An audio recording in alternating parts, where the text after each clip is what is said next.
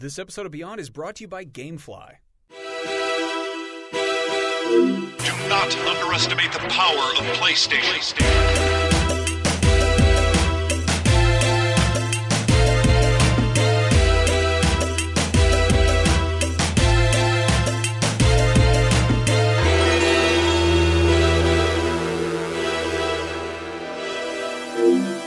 Beyond. Beyond. Hey, everybody. Welcome to Beyond episode 513. Uh, my name is Marty Sliva. I'm joined by Andrew Goldfarb. And that's it. And that's it. This is going to be a special uh, Beyond uh, Fireside Chat, which is something that we used to do back in the day. Yep. Uh, the reason there's only two of us here is because everything's kind of crazy. Yep. New York Comic Con's happening. New York Comic Con's happening. Uh, Zach and, and Max are shooting a Facebook show. Uh, Lon and Brian both have some personal stuff going on. Uh, but these two person fireside chats are sort of a part of Beyond history. Yeah, the, a little more of a, an intimate. Yeah, time. yeah. These existed back in the days of, of Greg and Colin and, and Clements, and you were on plenty of them. Uh, Yeah. So uh, we decided it's just going to be the two of us this week. Uh, but we do have a couple really cool things uh, to talk about. Um, we're going to talk about a couple things we've been playing, which are super exciting. Uh, one is Assassin's Creed, and one is uh, Danganronpa V3. Yeah. Uh, we're going to talk about uh, how October might be the best month ever for uh, PS Plus games. Pretty much. Um, PSVR is getting a new model, and I'm not sure how we feel about that. Uh, PS4, PlayStation as a whole now has a new CEO president, which is exciting. So we're going to speculate what that might mean. Uh, and then we're going to talk a little bit about PUBG and whether or not uh, PlayStation fans will ever get their hands on it. Yeah. And other indie games. As And other indie games. Uh, so yeah, first off, uh, let's talk about what we've been playing. Let's start off with Danganronpa, uh, Ooh, which sure. if you go to our YouTube channel, which is youtube.com slash IGN Beyond, you can check out a Let's Play that uh, Andrew, Alana, and I did, Yep. which is a very uh, entertaining primer into just what the hell this game is. Yeah, it's completely insane. It is the weirdest. Like it was funny because when we were going in, I was like, "This game's really weird," Yeah. and you guys were both like, "All right." Like I've played word games. No, it's it's ten times weirder than you would think. Yeah, it's uh, so this is the the third core game in the series. It's a visual novel murder mystery that's almost like a uh, take on like battle royale, where there's a bunch of kids trapped in a school, and one by one they start killing each other, and you sort of have to solve who's doing it, uh, who done it. Exactly, and it's like it's structured. There are kind of three. It starts as a visual novel. It's like very, very text heavy, uh, and then when you explore, it's it's almost like a Telltale style. Like you're walking around in first person, uh, identifying points of interest and and kind of discovering things as you go. But then during the class trials, it's this weird, almost WarioWare esque, maybe a little longer than that, uh, mini games that you play that like get you through it, and so it's utterly bizarre. It's the weirdest style of gameplay you can imagine. Um, the ending of that game, obviously, no spoilers, but the ending of that game is going to stick with me for a very, very long time. So you did finish it. I did finish it How this long do you weekend. it? Overall, it's probably like 40 hours. You, were you playing on Vita? Uh, I played the entire thing on Vita, yeah. That Yeah. I wonder, like, I was thinking about that. I wonder if that's like the last, I wonder if that's the last time I will put that much time into a Vita game. yeah. Because I I mean, don't honestly, know- that might be. This is the the Vita game I've been waiting for, and it's on PS4. It's in 4K. It looks Yeah. incredible Yeah, on it PS4, and it has cross save and everything. But man, I really wanted to play it on Vita. I played the first time on Vita, Mm-hmm. and like I'm happy to put that time into it. But man, I, I wonder what else is even coming. Yeah, I mean, and also, I don't know. Having played that first that first game, I'm sort of bummed that I missed the train on this earlier, and I want to go back to play the first Danganronpa, which you said is much shorter, Yep. um, but still equally cool. Just because like the game has so many really interesting ideas. Uh, and I'm like, you were, you were, you sort of primed us. You're like, guys, this is weird. Alana, we're like, yeah, we know weird. Like, it's totally fine. and we got like 10 minutes in that game. And we're like, what are these little bears? Who are these, who are these men? Yeah, And why is one so extremely sexual? I like that it leans into how weird it is sometimes. But yeah, there's also like there is that like as much like it is very funny to roll your eyes at, Yeah. but also like this game's definitely a little more vulgar. I think they kind of dialed it up. Um, Some of it felt a little like I love swearing. Some of it felt weirdly out of place. yeah, I kind of agree with swearing that. for swearing's sake. there's one character who is like very very abrasive and she's like super vulgar and that's like one of her like the thing is she's like super super super aggressive and then the minute you challenge her she's like really meek and it's like a weird character thing. So i don't know. There are characters i actually really like the characters in this for the most part um but i do think like it it dialed up some things that it probably didn't need to. Uh that said like man do i love how it all tied together and like i like i don't know. I don't know if we'll get another danganronpa game. Like this feels like it could be just a trilogy of, of very weird games. Yeah. Whereas uh, Persona is a series that over time sort of grew to become this, you know, worldwide phenomenon, like getting stellar reviews. Everyone's talking about it. Like clearly they're going to go back to a P6 after Project Re Fantasy, in my opinion. Yeah, maybe. I mean, like, like they claim to be done with Persona. They claim that the new studio, as we shift over to Atlus, they claim that that new studio has other projects even after Re Fantasy already in the works. Catherine too. Maybe it is Catherine too. Catherine. They teased it. I hope it's Catherine too. Yeah, with Danganronpa, it's so weird because like I don't know if we'll see another one, but like this felt like this feels like the most complete game. Mm-hmm. Like even when you beat it, you unlock all of these like cool like bonus modes, and you can like go back through and like make it into. There's weird of this mode that like goes back and lets you kind of replay through without the killing. It mm-hmm. seems like I don't know. I'm really early into that, but I, I like the game quite a bit. I, I really want to talk to someone about the ending because it's Yeah. insane. And it's just interesting and different. Which uh, yesterday, Alana and I were playing through the C ending of NieR: Automata, and that is one of those things where, like, when I think about NieR, I don't, I didn't really enjoy the act of playing it. Like, I don't think the combat's great, despite the fact that Platinum worked on it. Uh, I think it's sort of ugly, and I think a lot of the stuff you do is monotonous. But the more I think about that game, the story, the presentation, the ideas, and just like the way it, it it's a game that could only be a game. Like Yeah. it has so many elements that if you turn it into an anime or a book or a TV show wouldn't work because so much of it has to do with your interaction with it and you as the player and sort of concepts of of of AI and sentience and everything. Um, I like that a lot. Wow, Yeah. what a cool, what a smart way to think about it. Like, Yeah. I, I think that actually makes a lot of and sense. yeah, I don't know. Do you have any like we were talking about games that you like to think about more than play? And Alana was talking about Majora's Mask, where it's a game Yeah. that on paper she loves, but playing it is the the the, the time mechanic is a little bit tedious. I mean, any cinematic game, like either of the newer Tomb Raiders or Last of Us or Bioshock Infinite, like you, like, man, do I love The Last of Us and man, do I love those Tomb Raider reboots. But when you actually go back and try and replay them, you find yourself sort of just playing through to get to the next cutscene, I think. Um, and some of the combat and exploration can get a little bit repetitive. Um, so it depends on the game. But yeah, that's a really good point too. Like thinking about I think that's what's weird about an interactive medium is like a lot of like you look at an episode of a Telltale game and it's like whatever two three hours, hmm. but like when you go to like a forty hour game, especially when you're talking about revisiting it, like it doesn't. I think its flaws kind of are more apparent. Yeah, and I think a lot of games like Last of Us is perfect to where like I adore The Last of Us and I think about it all the time and I, I hold it up to a really high pinnacle, but I hold its moments and its story and how it made me feel up to that pinnacle. Whereas I don't think the game is necessarily fun. Like I don't want to go back. I don't think it has that Bungie, you know, Halo slash Destiny twenty second loop which they sort of perfected and that's like the that's the drug that keeps dripping into your system through the IV. Like that's not what The Last of Us is to me. The Last of Us is a thing that I experienced once and I'm sort of fine with experience once. Yeah. Like I'm excited for Last of Us 2 and I love Left Behind, but like I maybe I'll replay the first Last of Us. I probably will before two because I'm sure there'll be some nods that I forgot in the five years in between them or whatever. but- especially like returning characters. And Yeah, stuff. yeah, I've been meaning to do that too. Yeah. Um, so talking the game I've been playing, which we can talk about now because the preview embargo's up. Uh, I got to put about four hours into Assassin's Creed Origins. Yay! Uh, which is super exciting. It's really good, and it is definitely a game that falls in the uh, in the the Bungie Destiny camp of uh, it's about the moments, and I had fun playing. The, the the four hours to me was about the moment to moment, like sort of it, it threw us it was near ish i think the middle of the game and and ubisoft always does this with the final preview event for these games you know a month before they come out where it's just like uh, go nuts. Here's a giant chunk of the map. It's open. All the side quests are here.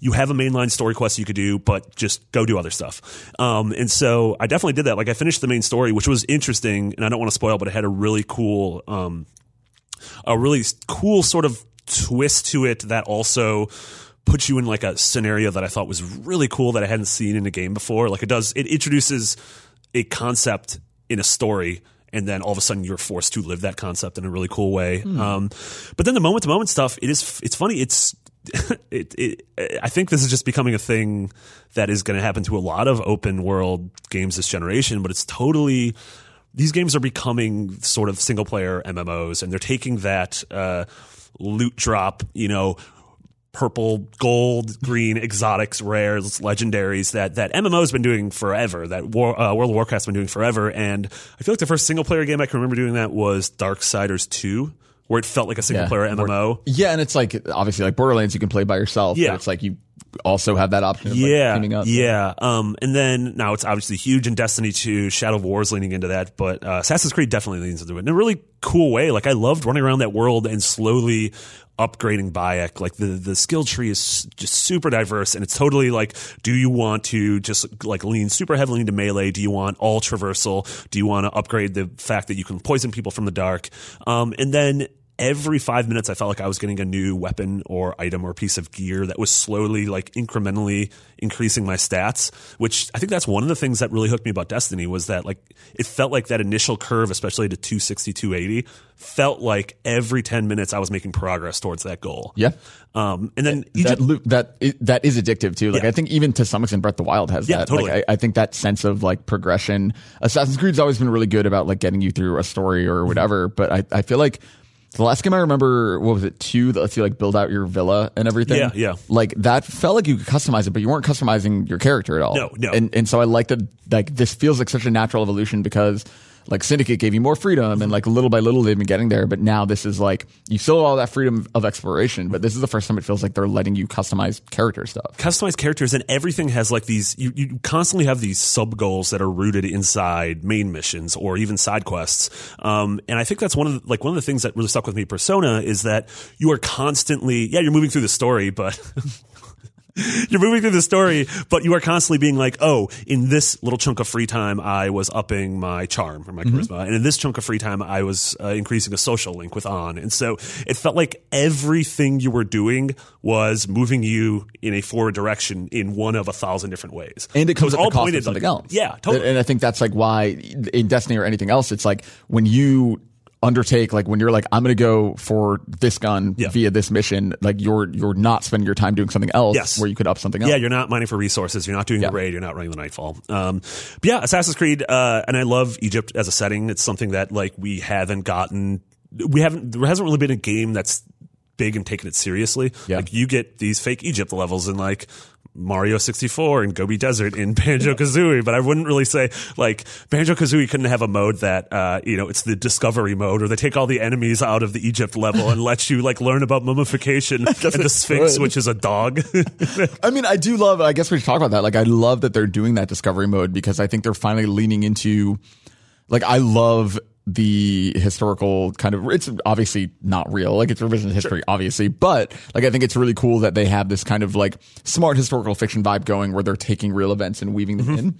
And so, like, why not make an education mode? Yeah, and they've always had cool way to do it. real historical figures. Like obviously it was caricatures of someone like Leonardo da Vinci, but this game has Cleopatra and Ptolemy, and I don't know. It's cool. If, this is a way kids are going to learn about things, like I'm all Yeah. for that.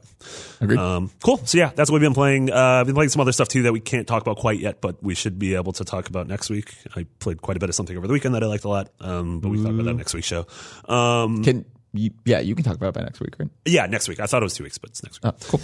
Hello there. Would you like to save money and play more video games? Well, let me introduce you to our sponsor, Gamefly. Gamefly is the best way to buy and rent all your favorite games. At gamefly.com, you pick your favorite games and have them mailed directly to your door or mailbox. Gamefly is the leading video game rental service with over 9,000 titles to choose from. You can try your favorite games before you buy and keep the games as long as you want with no late fees. So if you're stuck on a boss fight or having a really good time, it's not a big deal. You can cancel at any time, and they also offer movie rentals too. Go to gamefly.com slash farbeyond and start your free premium 30-day trial today. The premium trial allows you to check out two games and or movies at a time. You can only get this offer again by visiting gamefly.com slash farbeyond. Now go sign up and start playing all your favorite games absolutely free for 30 days right now. Before we get into the news, just a quick PSA is that uh, if you haven't seen October's Games of Gold is incredible, and when we said it's possibly the best month ever, we're not lying. There's a couple small games. Uh, number two on it is the Amnesia Collection, which is great if you haven't played uh, these uh, Amnesia and then a Machine for Pigs. You should. They're really smart, really good first-person survival horror games. Uh, obviously, October's a perfect month for that, so check those out. Uh, and then the biggest one, which is possibly the best game ever given away in either of the free services, is Metal Gear Solid 5 The Phantom Pain. Yeah, and it's really it's especially crazy when you step back and think about all the free PlayStation Plus games and how good this catalog is if mm-hmm. you've been getting everything. But like, yeah, this feels like this is probably the biggest game since they gave away like Uncharted, I guess. Yeah. Like, I, I can't I can't think of a longer, better, especially like if you play through Phantom Pain and then like want to jump into anything else. Like this is such a good opportunity for even like a brand new PS4 owner. Yeah, and when you look at like Phantom Pain's in our, it's it's, still I think in our top five uh, top of top twenty five PS4 games, and we've never gotten Bloodborne for free or Witcher for free or GTA Five for free or The Witness for free. Um, and so this is a game. Um, Phantom Pain can can last you well over hundred hours if you if you you know want to put the time into it. And the fact that it's coming out now, like, is almost like it's uh, it's like I wish this was like a June thing. Yeah. Where it's like, oh, for summer I could just burn through this game the entire time. But instead it's like, well, October also has, you know, looking across all the platforms, you have Cuphead and Forza and Shadow of War and Yep. Call of Duty's coming up and then you have uh, Mario, Wolfenstein, Mario Assassins. Wolfenstein Assassins, GTA or GT Sport. So Yeah. um, it's just sort of a, a, a wealth of riches, which is cool. I mean, it's also just if you can't play it yet, just download it. For, if you haven't played it, just hit the download button. It's in your library forever, and then come back to it in January after you whenever you want. games. Yeah. it's also like a pretty smart PR move by Konami to like be like, hey, don't forget Metal Gear. Yeah. like eventually, like like they've been really suspiciously quiet about Survive, but it's, Yeah, it's like, out there. We expected to hear from it at Tokyo Game Show, and we didn't. Uh, maybe we'll hear about it at the end of the month, which I guess that's another PSA. Is that on uh, the more uh, eight a.m. Pacific time Mm-hmm. on Monday, October 30th, as part of Paris Games Week, Sony's going to have a big media briefing. Yeah. where they've promised the only thing they promised is new PlayStation 4 and PSVR games.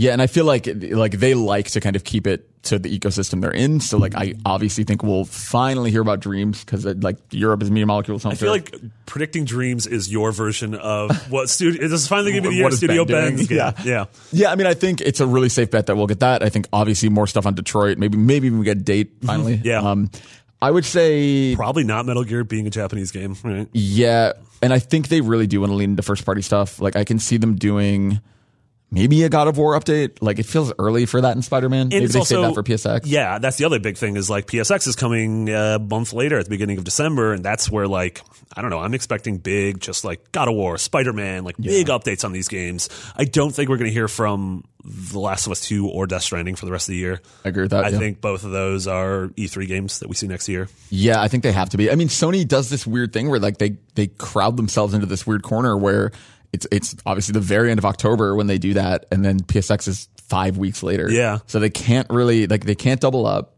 And Yeah. there's not really a ton of crazy stuff happening in between. My guess is Maybe they, like a uh, the Horizon DLC comes out like two weeks after that. So Yeah, Frozen Wilds, that's they a good show a big Frozen Wilds thing. That's a yeah. I think like the sure bets are that Detroit and Dreams. Yeah. I would say, and then maybe either God of War, or Spider Man, and whichever one's not there is at PSX. Yeah. And then yeah, Last of Us feels like a PSX move to me. Yeah. Do you think we'll see Wild again? That's a French game. yeah, maybe. Yeah. Yeah. Could, well, is he really good? Is Michel Ancel really going to show two of his games in the same year? That would that would be like world ending. I think. Yeah, that would be really cool if Sure, he came. the apocalypse. Man, I would love to see another UB art game. Like I hope somewhere in Montpellier someone's making like a cool, Yeah, pretty art game. I really hope so. Like, I wonder if those can still exist alongside the the games as a service, which has clearly been working with them with the Division and with Rainbow Six Siege and with uh, Wildlands. Yeah, it's a it's a kind of a fascinating year for Ubisoft because obviously Assassins is back, which is like oh they're back on their train or whatever. But their their other games are more experimental than I think I really have stopped and thought about. Yeah, and then uh, early next year on February we're getting Far Cry. Crazy. Very exciting. Uh, so to jump into the news, as we mentioned, uh, there is a new PSVR model Mm-hmm. that uh, Sony announced yesterday. As you put here, UHZVR two. the Coziver 2. Yeah, exactly. Uh, it has, quote, uh, an updated design that enables the stereo headphone cables to be integrated within the VR headset uh, for a slimmer, streamlined connection cable. Uh, it also has a new processor unit that will HDR pass. Uh, so Brian Altano is very happy that he no longer has to unplug his PS4 Pro from his PSVR and put it in. But he's not happy because he bought the other one that doesn't do this. Yeah. So the thing about this is the cables in PSVR are not modular. None of this is modular. So if you were a big Sony fan and were an early adopter to PSVR and PS4 Pro, like Brian was, um, it's sort of a slap in the face that now that major problem can be fixed for people who decide to adopt a year in. Yeah, I mean, I think, I think like the reality of buying tech early is that that happens. Like, I feel like being an early adopter, you know, that's the risk. And I think Sony, like, they like doing this, like with their non-major hardware stuff. Like, I mean, if you look at what they've done with PSP and what they've done with Vita, like you get kind of not even necessarily major redesigns, but you get kind of subtle things that change Yeah. certain ideas. Like obviously the Vita Slim switched to an opera- proprietary charging port and like Yeah. the battery life is better, but it lost that OLED screen. So I think you kind of this is a weird example where like I don't see any benefit to being have to being an early adopter. Yeah. Like there weren't like now if you buy it right now, This is you're just going a to get better headset. Exactly. It's a better headset. It has m- easier features to be compatible Yeah. with, with modern tech. And now there's such a good library of games. And it's cheaper now. And it's cheaper. So it's like all across the board. Like I think being an early adopter in this case wasn't super great. Yeah, But like, and I don't want to sound too negative because that's like you mentioned, that's just tech Mm. as a as a whole, was a designed obsolescence. Where like you know th- that's anyone who's ever owned an iPhone. That's the exact same thing. Is if you buy an iPhone, hey, a year later there's going to be a better one for the exact same price. Yep. like that's just just how it is. That's just how it is. And Like- it's if if you're lucky, it's a year. I Yeah, think totally. Obviously, like that cycle is smaller and smaller. But I think this is like a good. Hey, we didn't forget about VR move. Yeah. My fear is that like this feels like a 1.5. Like I, oh, totally. I would imagine there is a this more like robust. 1.2. Yeah, yeah, exactly. Yeah. Like I feel like there's got to be a more robust plan for PSVR. If or maybe they just abandon it, but like if they're serious about this being a major pillar, they have they need some kind of game changer. I think I would love since for for PlayStation 4 you don't need to I mean they sort of have a roadmap where like they reveal a game a couple of years before it comes out but they don't need to show in a timeline what we're getting for the next 5 years because we know we're going to get cool stuff. Yep. Like we've been PlayStation fans for the last, you know, 22 years or whatever. So we're fine. We we trust them. With PSVR like maybe they do need to do a roadmap thing in the same way Marvel did with like here's a timeline of all of our movies coming out until 2020 and yeah a bunch of that changed because the Inhumans got canceled and turned into a bad TV show but like uh, here's here's what our plan is. Like maybe they need to be like hey so this is what's happening. We plan for this many games. We are partnering with these third parties. This first party studio is working on a thing that's going to come out in fall of 2018 Yeah, I mean, I think the insane thing right now, the problem that they have and that VR has as a whole is that we're just so early. And I think like unless they somehow make a version, like it can't obviously, but unless they somehow make a version of this that's $99, I don't think they can get momentum. Because I think if, if they get on stage and they say the next God of War is PSVR only, like that's crazy and would get some people to buy it. I still don't think it's going to sell 40 million units or Yeah. anything. Like I think that they're to this point where the people who want to jump on the VR train are there. And Yeah. I think like they're like like Brian and, and many other people who have VR headsets, Vive or Oculus, but especially Mm-hmm. PSVR, are happy with it. And like they're I don't meet that many people who regret the purchase or anything, but I don't think there's really a good incentive to make like me pick one up or to Yeah. make anyone else, especially it- like if you don't have the money. Like if you have a PS4 already and you have the choice between PSVR or just getting an Xbox One or Switch, like honestly, I think right now the way better move is to buy a different console. Yeah, I mean, there was a couple of people even in our Facebook group, which is facebook.com slash group slash podcast beyond, which is where we get a lot of our questions for rapid fire from. Um, I think someone like mentioned like, Hey, I have some, some cash to burn. Should I get a PSVR or a switch? And I was like, you should probably get a switch. Like, Yeah. honestly, I think both like what's on there now with Breath of the Wild and in a couple weeks Mario Odyssey, and then what it has in store for the future. I'm way more confident in it than PSVR. And while I think VR is really cool, like Switch is going to be around for a while. I don't know if the support's going to be there for VR. At least not in its year. current form. Like I think that VR as an overall thing is going to be something. Like I do think that like, there's a good idea. There's a kernel of a really smart like this is the way to change what games are and how we perceive them. But I don't think that bulky headset is it yet. Mm-hmm. And and even if it is, like I think the problem they're kind of in this word catch twenty two where I think like people like me are like, oh, we need a big premium experience on VR. I want a 40 hour game. Yeah. Like, I'm not going to play a 40 hour Yeah. game in VR. I think like maybe they should shift to the other direction. Like they announced the Neko Atsume cat sim VR. Yeah, thing. and then they announced the, the Sony the Sony singing pals, the or whatever. music thing. Yeah. yeah, So it's like maybe you go smaller. Yeah. But it, I mean, I don't know. It, it, it's again like, do I want to spend 300 $400 buying one of these things Yeah. so I can play a bunch of bite sized experiences? I mean, if the right if it's the right properties and the right studios working on it, maybe. If yeah. I'm promised that once every other month I'm getting something from a AAA, either first party Sony developer or a partner developer. If every month I'm getting, it's like, oh, uh, uh, they there is a uh, Last Guardian experience, or there's an Uncharted experience, or a God of War experience, or if like you know Capcom and Activision, you know, which they did at launch, they were like, hey, here's the Batman VR game, and then here is Resident Evil Seven in VR, and here is Star Wars Battlefront. I think that's what they need. Like Yeah. they, the Tomb Raider one, like is the only VR thing. that's actually made me sick. So maybe it's a bad example. Yeah. But I think if they had for every major game, if like in the way that Microsoft with Xbox Live, part of the reason that achievements took off is because they were required. Yes. You had to have them. They had to follow a style guide. Like I think ultimately, like maybe it's time for Sony, at least in first party, to just promise a VR experience with like. Imagine Shadow of the Colossus having a crazy VR thing in it where you can look up at like it doesn't have to be crazy. Like Could you imagine the sense of scale of like looking up at literally any of the Colossi? Like the first one. Just do the first one. Exactly. Like it doesn't have to be any more robust than like letting me walk around a small space and look up at it. But I think Uncharted is the same way. Like let me just walk around Drake's house. Like Yeah. it doesn't need to be any more robust than like it's a cool bonus feature. But I think that's the way you slowly trickle people in. Yeah. And I think honestly, like part of it is that they're just not giving it like, yeah, there are tiny experiences coming out and like every single week there's something Yeah. on PSVR, but they need it to be more reliable and more exciting, I think. Yeah, like when we talk about how awesome the Sony exclusives have been this year already, um, which it was a little bit front loaded to be per- uh, perfectly honest. But like, imagine if Gravity Rush and Horizon and uh, Persona all had. Uh, and, and Lost Legacy all had something in VR. Like in Persona, you could like go to wander around the cafe or go to Crossroads or go to the school. Um, in Horizon, if you could just view models of all the dinos in VR and just sort of like it just looks like it's in a museum, like that would be so cool. And if that was accompanied with all these games, I feel like. Especially all these games I'm already buying. Like if that was free with them, I would totally buy a PSVR, and then that gets them in people's houses, and then you can start selling them solo things. And I think that's exactly. I think that's it's like that weird like Trojan horse idea of like I want to do this small thing. I mean, like I I understand why something like Persona or any like small team, it's Yeah. going to be hard to this game that's been delayed like a hundred times to get like a thing like that in it. But first party has the resources, and like if Sony.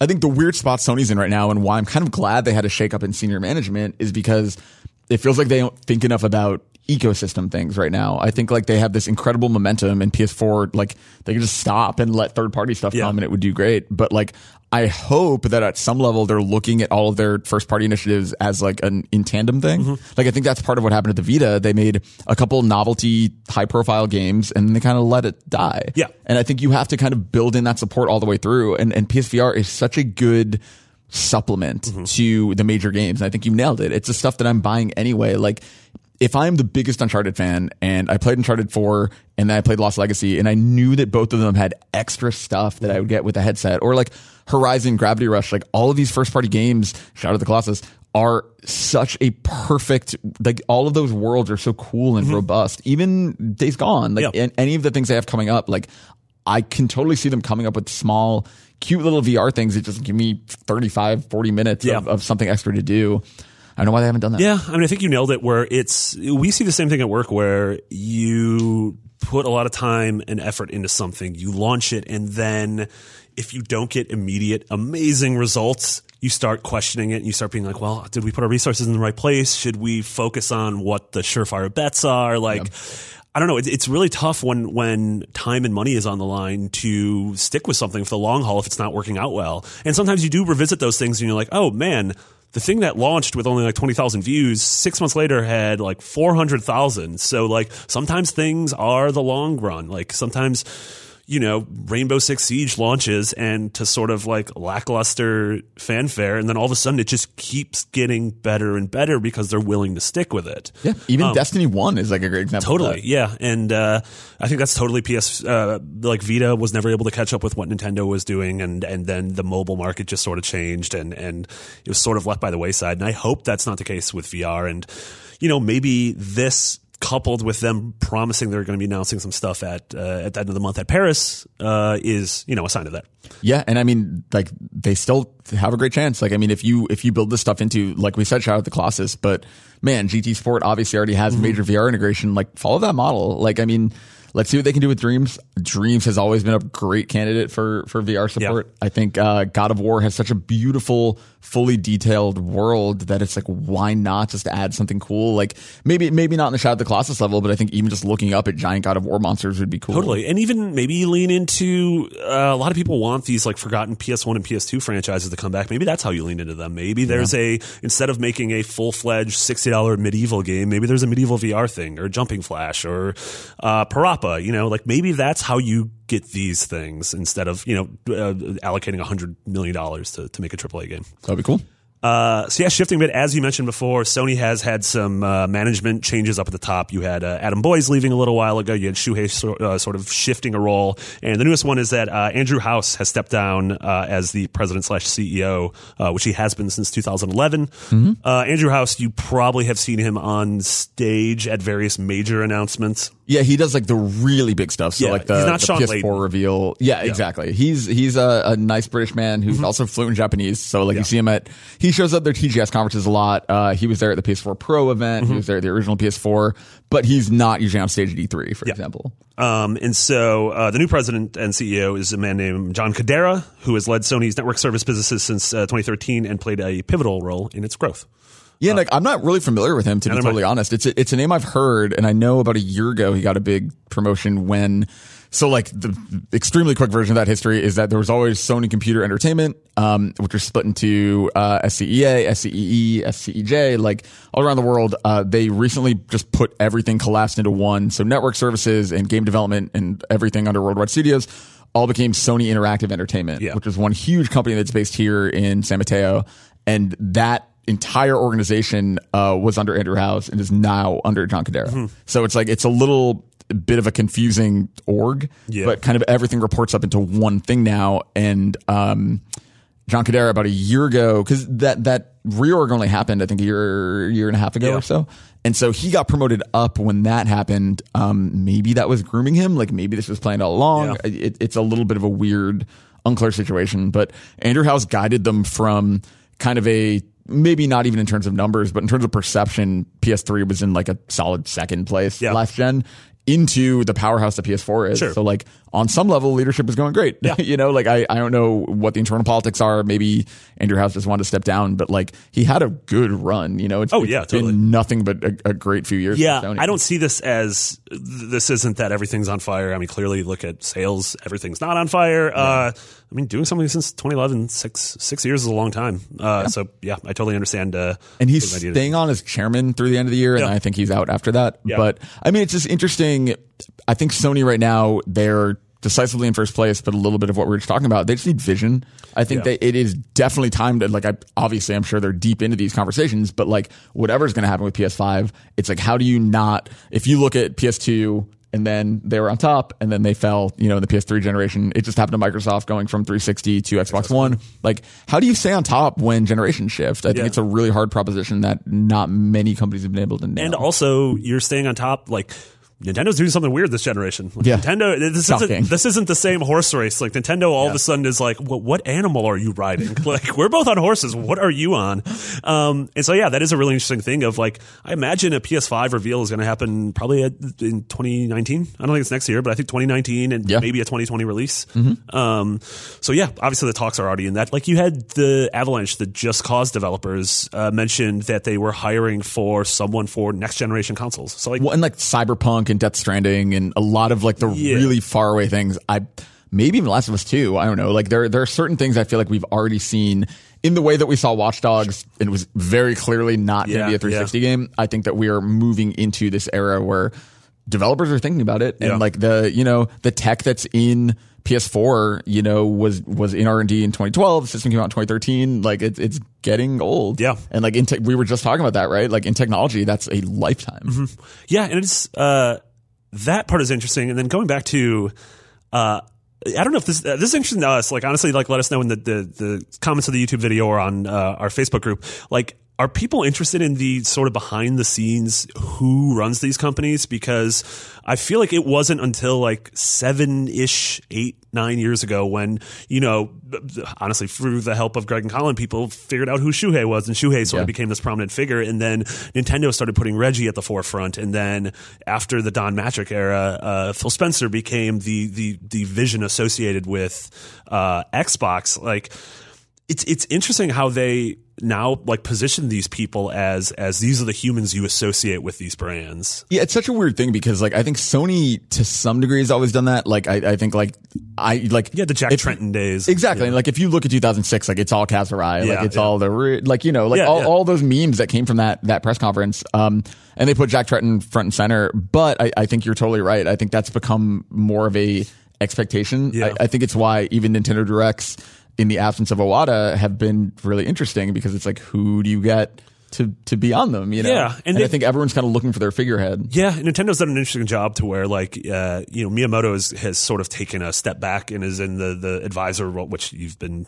You've created this industry. You could totally do that, Yeah. but like you have guys like Koizumi, and then like the Splatoon kids. Uh, kids, they're probably older than me, but like that like younger generation of, of developers that they're putting Yeah. together for.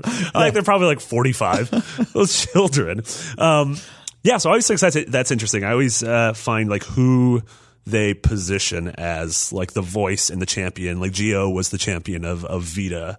That kind of Yeah, I mean, and it's it's I don't know, like to to some extent because I was so used to how things were. Like it's always weird to be seeing Shawn Layden pop Yeah. out, and and I think this most recent E3 was the first time and I was just like, oh, it's Shawn Layden, and I got used to him. You know, And Shu wasn't out at all. yeah, and so it's like weird. it's an interesting shift. Yeah. um, I'm I'm always fascinated watching kind of the the political behind the scenes side of of PlayStation because obviously there are a lot of very very smart people in that company trying to make sure that things keep going. Yeah, and uh, just piggybacking off of that, talking about a, a, shift. Um, we mentioned this a little bit PAX, where PAX had uh, major indie events from Sony and from Microsoft, or, or from Nintendo, Nintendo, and yeah. Microsoft. Um, one thing missing was a Sony event, and we were talking about how man, a couple years ago, like when Sony had uh, on stage, they had they had Transistor on stage at E3, or at, yeah, on their, and they had just a lineup Yeah. of indies with like Secret It used to be games. there used to be literally the middle third of their press conferences were just indies, Mm-hmm. and I remember what was it, Gamescom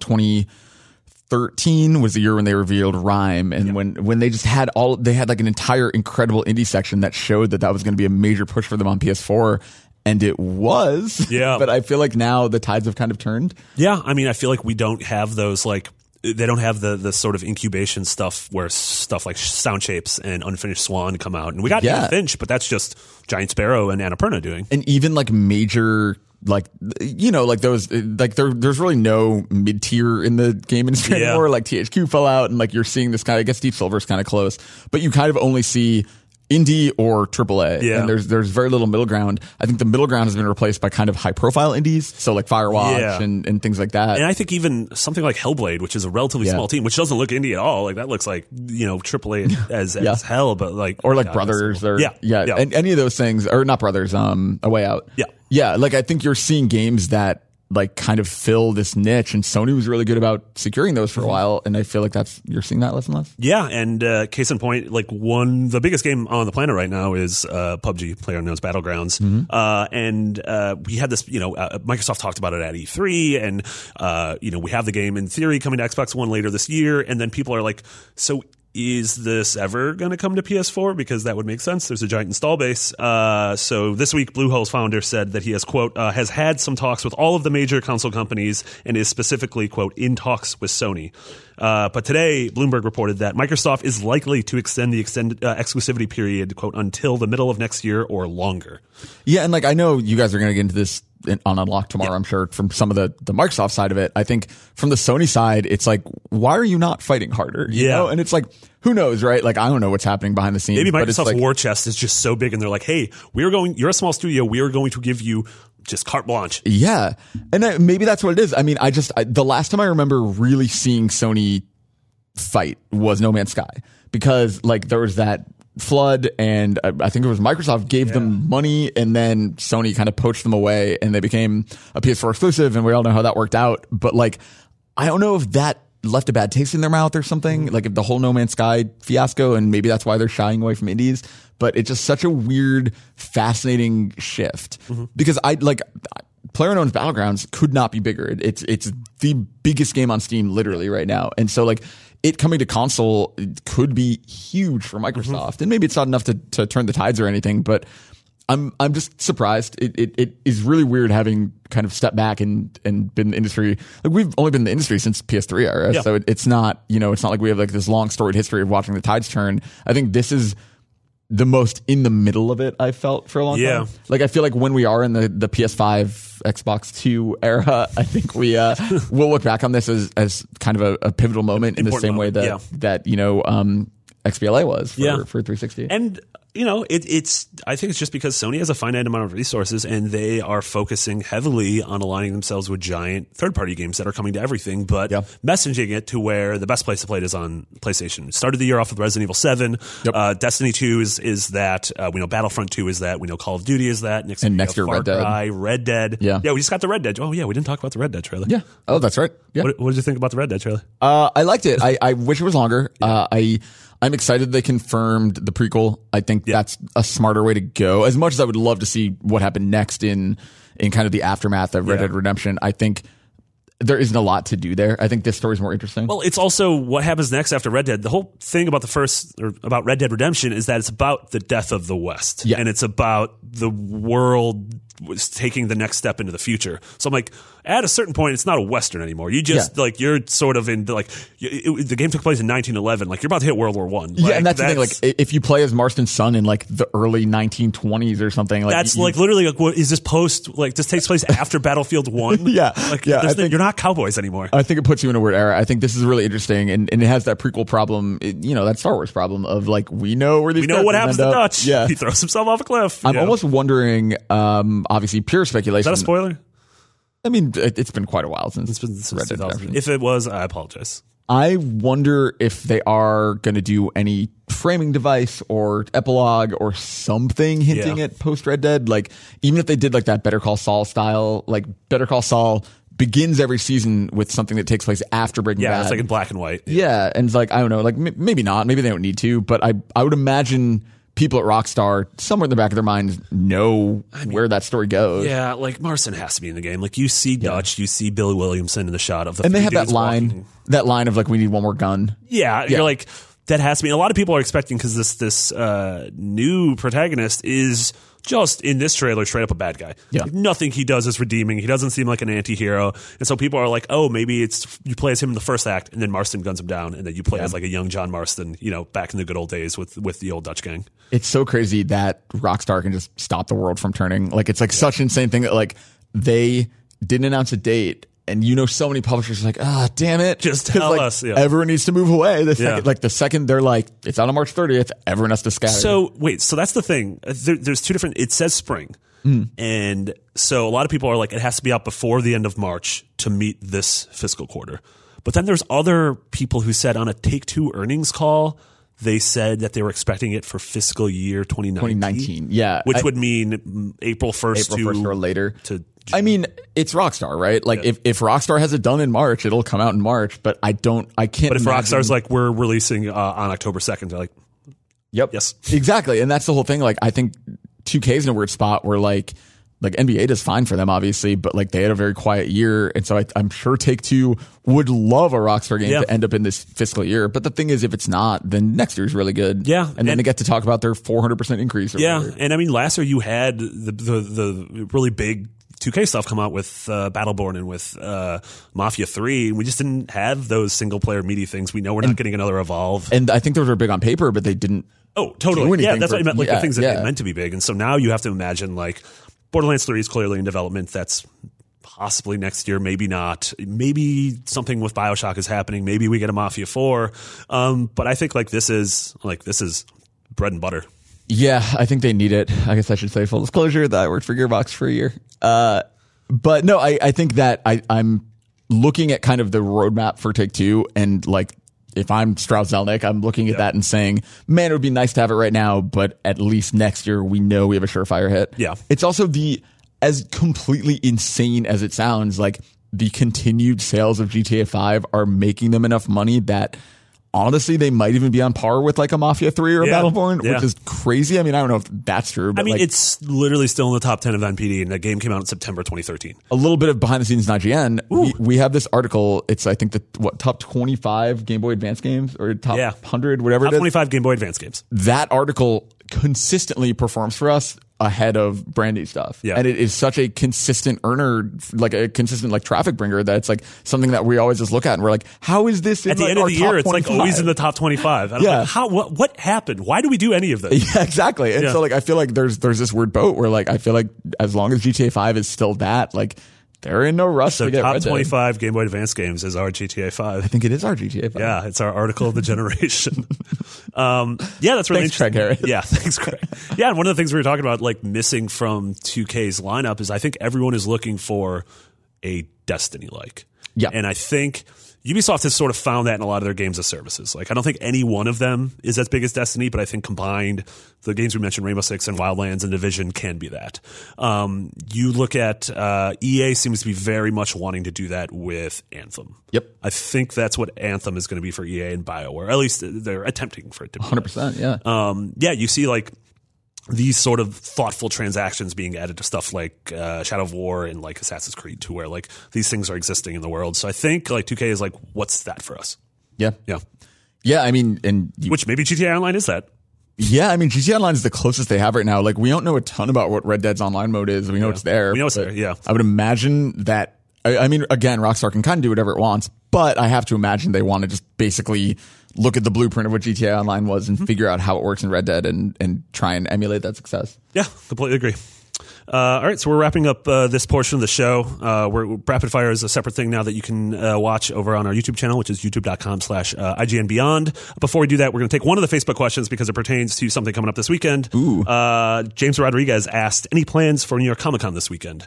Not us specifically. Not us specifically, I but wish I want to go back to New York. yeah, that'd be great. Uh, both Max and Jonathan are going to be there Mm-hmm. uh, covering stuff, and uh, there's I don't think there's plans for like a meetup or anything. So um, there is that. But we have a big WWE event of some sorts that Max is going to be at. I don't know what the details of that is, but if you look up IGN plus WWE New York Comic Con, maybe there's something like that. Um, Yeah, probably. but if you're walking around the show floor or uh, just New York in general, and you see either of them, uh, be sure to say hi. Uh, Kirsten Slater, who runs our event stuff, has been tweeting about it. So, Yeah. number one, you should find her on Twitter anyway and tell her she's great. And she's Uh, great, and she's the one who runs all the First Friday stuff here. So Yep. if you're ever in San Francisco on the first Friday of any month, uh, contact her, and you should be able to get an office tour and uh, meet us and all that stuff. Yep, that's for sure. So yeah, find Kirsten Slater's Twitter. Tell her she's great, and also she has all the WWE Comic Con info. Perfecto. Uh, then the final plug is just, yeah, our YouTube channel, which is youtube.com slash IGN Beyond. Uh, go there, subscribe. And if you like those um, Let's Plays that we're doing every week, which, you know, Alana's been sort of producing and editing and doing a great job, which I've been having a blast with the Danganronpa one and the Final Fantasy 9 and Destiny, and we did Knack Knack. 2, yeah. Uh, and we have a whole slate of them for the rest of the year, including some fun stuff for the end of the year. Um, you know, give them a, give them a watch, give them a like, uh, just leave a nice comment. And, and uh, yeah, if you have any questions or any games you want us to play, uh, let us know there. Uh, thank you very much. So for Andrew, uh, my name is Marty. This was Beyond, episode 513, and we'll see you next week.